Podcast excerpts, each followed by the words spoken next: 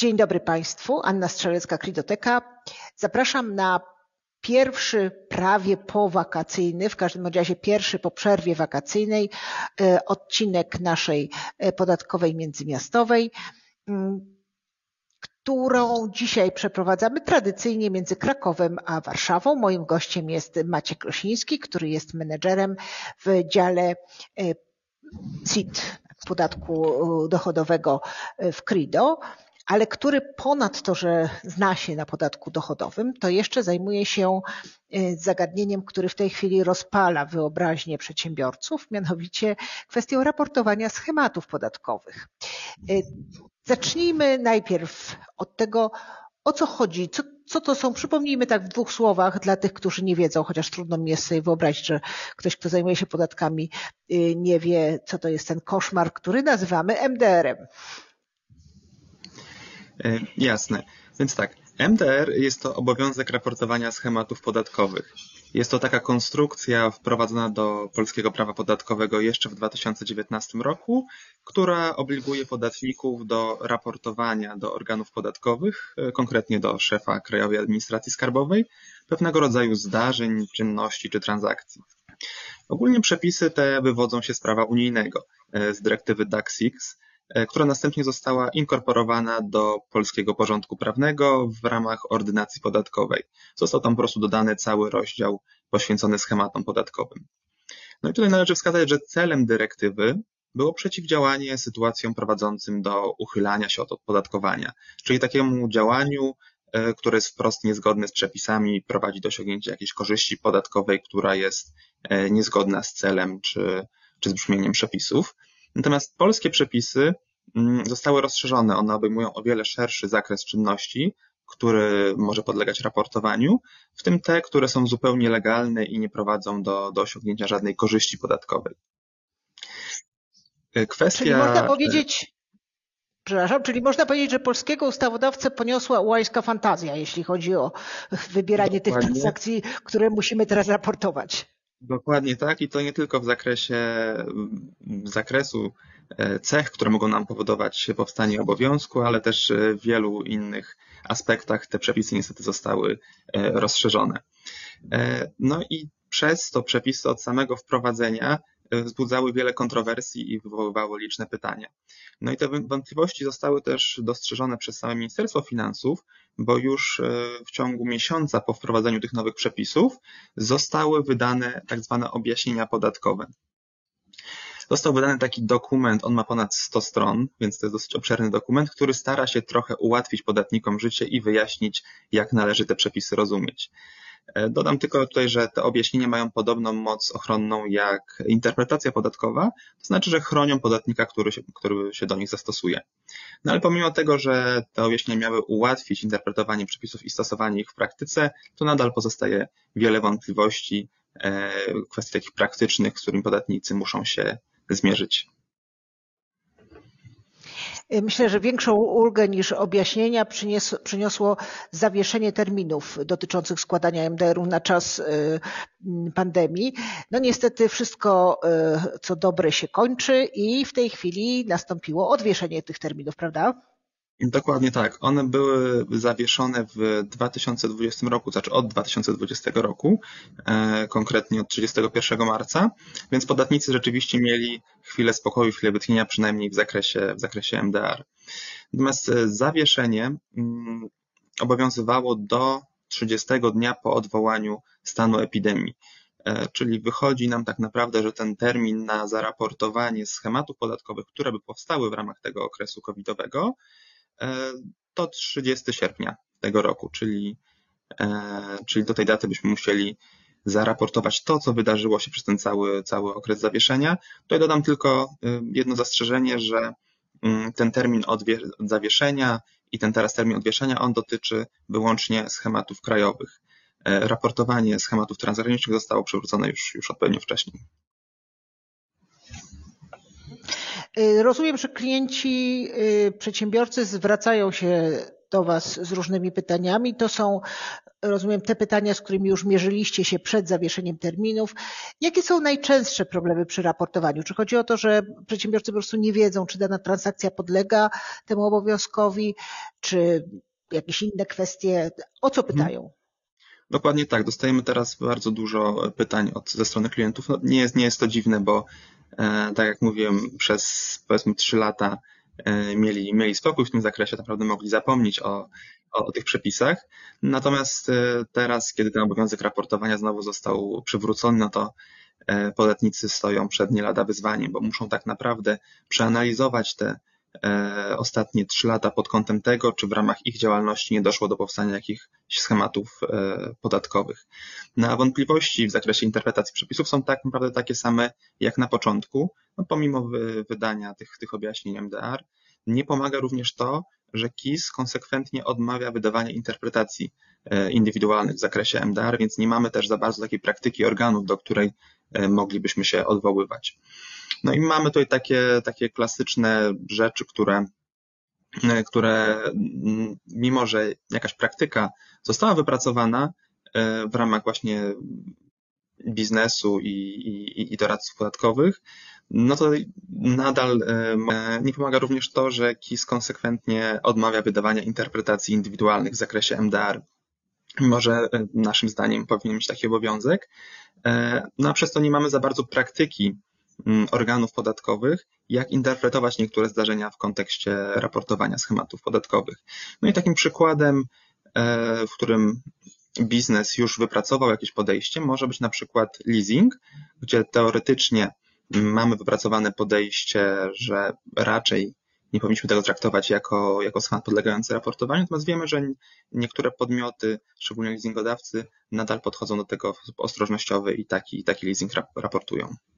Natomiast e, warto zaznaczyć, że jednak każdy, każdą, każdy przypadek, każdy case należy rozpatrywać oddzielnie, indywidualnie. Nie mamy tutaj takiego podejścia, że coś na pewno, że jakieś zdarzenie na pewno nie może być schematem, trzeba się jednak jemu przejrzeć. W szczególności temu e, zwrócić uwagę na to, jak, jakie motywacje ma spółka, tak? Czy kieruje się kwestiami podatkowymi, czy, czy, czy może to są kwestie biznesowe, prawne, czy jakiekolwiek inne niż, niż podatkowe. Mhm. Ja tutaj dodam, że na naszej Kridotece, na naszej platformie edukacyjnej mamy film Natalii Pielkie o tym właśnie, czy leasing należy raportować, czy nie. Konkluzja jest taka sama, jak ty powiedziałeś, w związku z czym jesteśmy niezwykle spójni na Kridotece. Natomiast wracając do, wracając do e, tematu e, właśnie tych problemów e, przedsiębiorców, no, są one na tyle istotne, że ustawodawca był uprzejmy nałożyć, y, czy nałożyć, zagrozić drakońskimi karami ewentualne nieprawidłowości w zachowaniach dotyczących raportowania, prawda? Dokładnie tak. No, dlatego też te MDR-y są kwestią istotną, bo o ile one nie prowadzą do żadnych zaległości podatkowej, tak, czy do samego podatku, no to ustawodawca e, właśnie nałożył wielomilionowe kary, nałożył. E, ustawodawca wprowadził możliwość nałożenia na, na, na podatników wielomilionowych kar. E, no i karze podlega, może podlegać zarówno nieposiadanie procedury, jeżeli, e, bo przepisy nakładają też na, na określone podmioty obowiązek posiadania procedury MDR, więc karane może być już samo, sam brak posiadania procedury, jak i niezaraportowanie, e, zaraportowanie schematu w terminie lub błędne zaraportowanie schematu. No i co tu jest istotne, to ta odpowiedzialność to jest też odpowiedzialność osobista osób fizycznych, na przykład członków zarządu spółki. W stosunku do nich e, również mogą być zastosowane właśnie te wielomilionowe kary e, lub nawet przepisy KKS-u przewidują karę pozbawienia wolności. Wiadomo, że są to oczywiście kary maksymalne i e, nie są nam znane takie przypadki, gdzie, gdzie sądy byłyby aż tak surowe, natomiast wydaje mi się, że niewątpliwie warto przeanalizować ten temat i nie testować podejścia sądów w praktyce.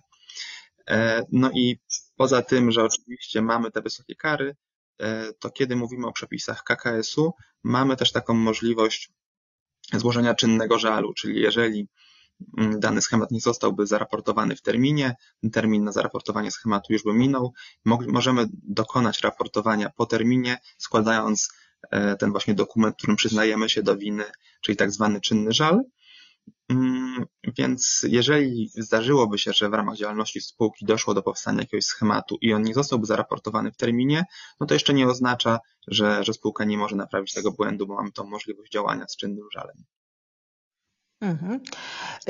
Y, to jest, y, wyobrażam sobie, jeden ze sposobów, w jaki pomagacie klientom, czyli tłumaczycie tę konstrukcję czynnego żalu, ale zakres Waszej pomocy dla przedsiębiorców jest o wiele szerszy. Czy mógłbyś y, podzielić się, co robicie na przykład teraz, kiedy klienci po trzech latach budzą się z obowiązkiem raportowania za, tak jak powiedziałam, bardzo długi okres?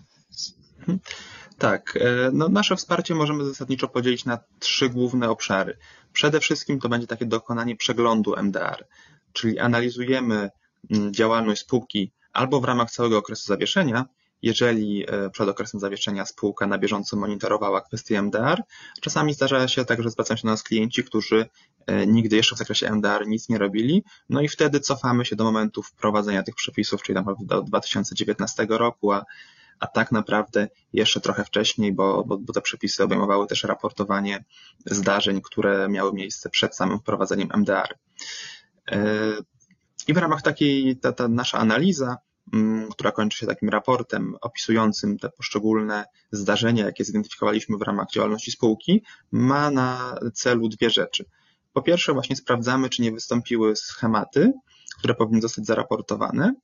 Po drugie, zbieramy argumenty za tym, e, czy dane czynności nie, e, zbieramy argumenty, dlaczego dane czynności nie zostały zaraportowane.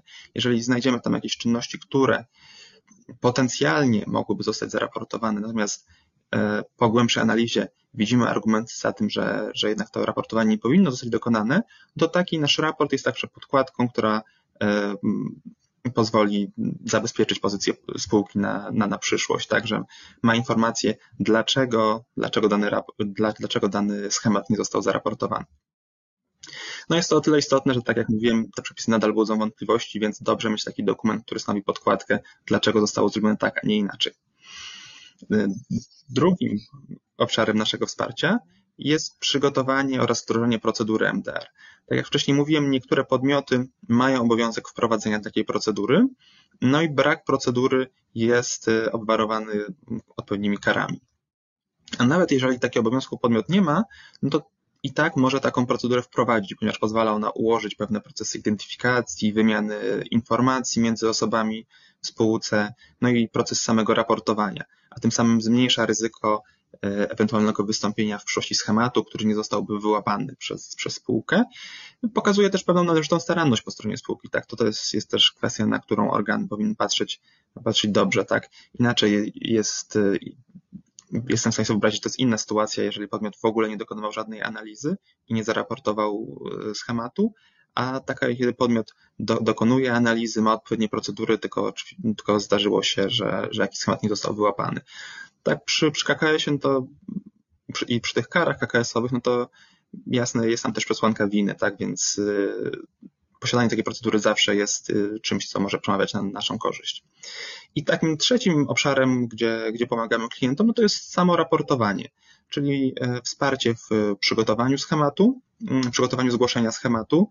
No i tutaj warto dodać, że sam formularz, podobnie jak przepisy MDR, on również prowadzi do wielu wątpliwości. E, nie jest jasne, jak, jak dane pola należy wypełniać. On też posiada taki bardzo szczegółowy mm, opis, opis schematu. Trzeba dokładnie ten schemat opisać w, w ramach tego zgłoszenia. E, I też pomagamy w samym złożeniu schematu, e, złożeniu raportu. Może zostać złożony przez spółkę, może zostać też również złożony przez nas na, na podstawie pełnomocnictwa, E, jeżeli mówimy tutaj o raportowaniu MDR1, to, to taki raport też, też może zostać złożony przez nas na podstawie pełnomocnictwa. Bardzo Ci dziękuję Maćku. E, państwu polecam kontakt z zespołem Maćka, żebyście Państwo w nowy rok szkolny e, wkroczyli bez strachu przed wspomnianymi karami. Bardzo dziękuję i zapraszam na kolejny odcinek naszej, naszego podcastu. Dziękuję.